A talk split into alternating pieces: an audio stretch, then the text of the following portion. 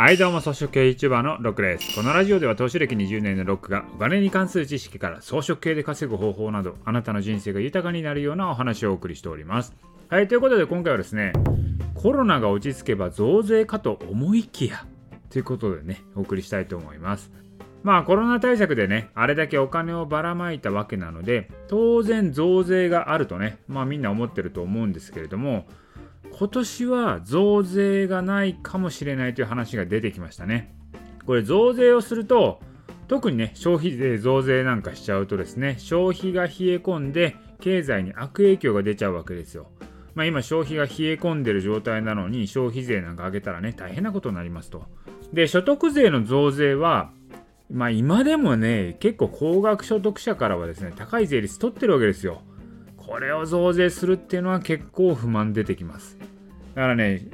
増税するっていうのはね、所得税とか消費税っていうね、フローから取っちゃいけないんですよね。本当はね、資産課税をしていかなきゃいけないんですけど、なかなか資産課税は難しいっていうのが現状です。まあ、なので、いずれにしても、増税すると国民の不満は高まってしまうのはもうやむなしです。となると、今年何があるかというと、菅政権には自民党総裁選と衆議院選挙があるんですよね。でもしくは話出てますけど野党が不信任案を出したらこれ解散総選挙するよっていうふうに今菅さん言ってるんで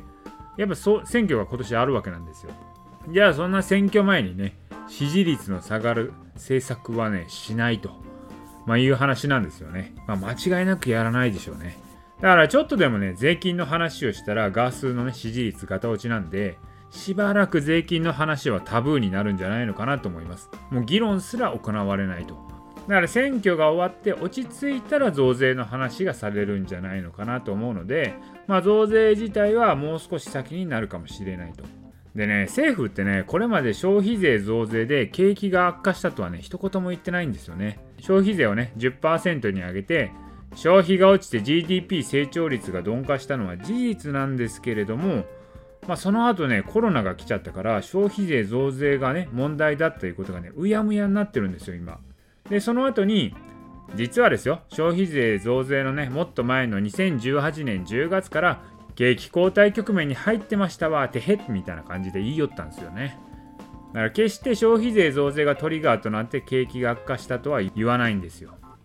まあいずれにしても増税がしばらくないとすればですね、ばらまいたお金は回収されないので、当然インフレに向かっていくことになるんですよ。だから急激なインフレでなければ問題ないんですけれどもこれだけお金がね余ってる状態なんで急激なインフレになるかもしれない、まあ、そういうポテンシャルを持ってる状態ですよね。だからこの辺はねちょっと注意が必要だなと思います。これ一方でね増税がないんであればこれ政府債務のことが今度問題になってくると思うんですけれどもまあ、プライマリーバランス正常化の流れっていうのはまだ続いてます。プライマリーバランスっていうのは何かというと、政府の収支ですね。税金による収入と歳入ですね。それと歳出、支出をですね、バランス化しようぜっていうのをずっとやってるわけですよ。要はずっとね、支出がね、超過してる状態だったんですね。それを黒字化しようよっていう話があるわけなんですね。で、それ今ね、今でも消えてないんですよ。となるとですね、政府はそのためにね、お金をどっかで作んなきゃいけないんですよ。増税できないから。で、今政府はね、とあるところで、まあ、お金を作ろうというね、情報が入ってきたんですよね。だからそれを踏まえると、先回りして我々もね、お金稼ぎができるので、ムフフって感じなんですよ、今。なかなかね、このことはね、音声では言えない範囲なので、まあ、ちょっと控えさせてもらいますけど、まあ、政府はね、今、増税がね、なかなか難しい状態になってきてるんで、まあ、しばらく増税はなさそうと。で、増税できないなら違うところでお金を作ろうとしているので、そこは我々もですね、便乗して乗っかれば、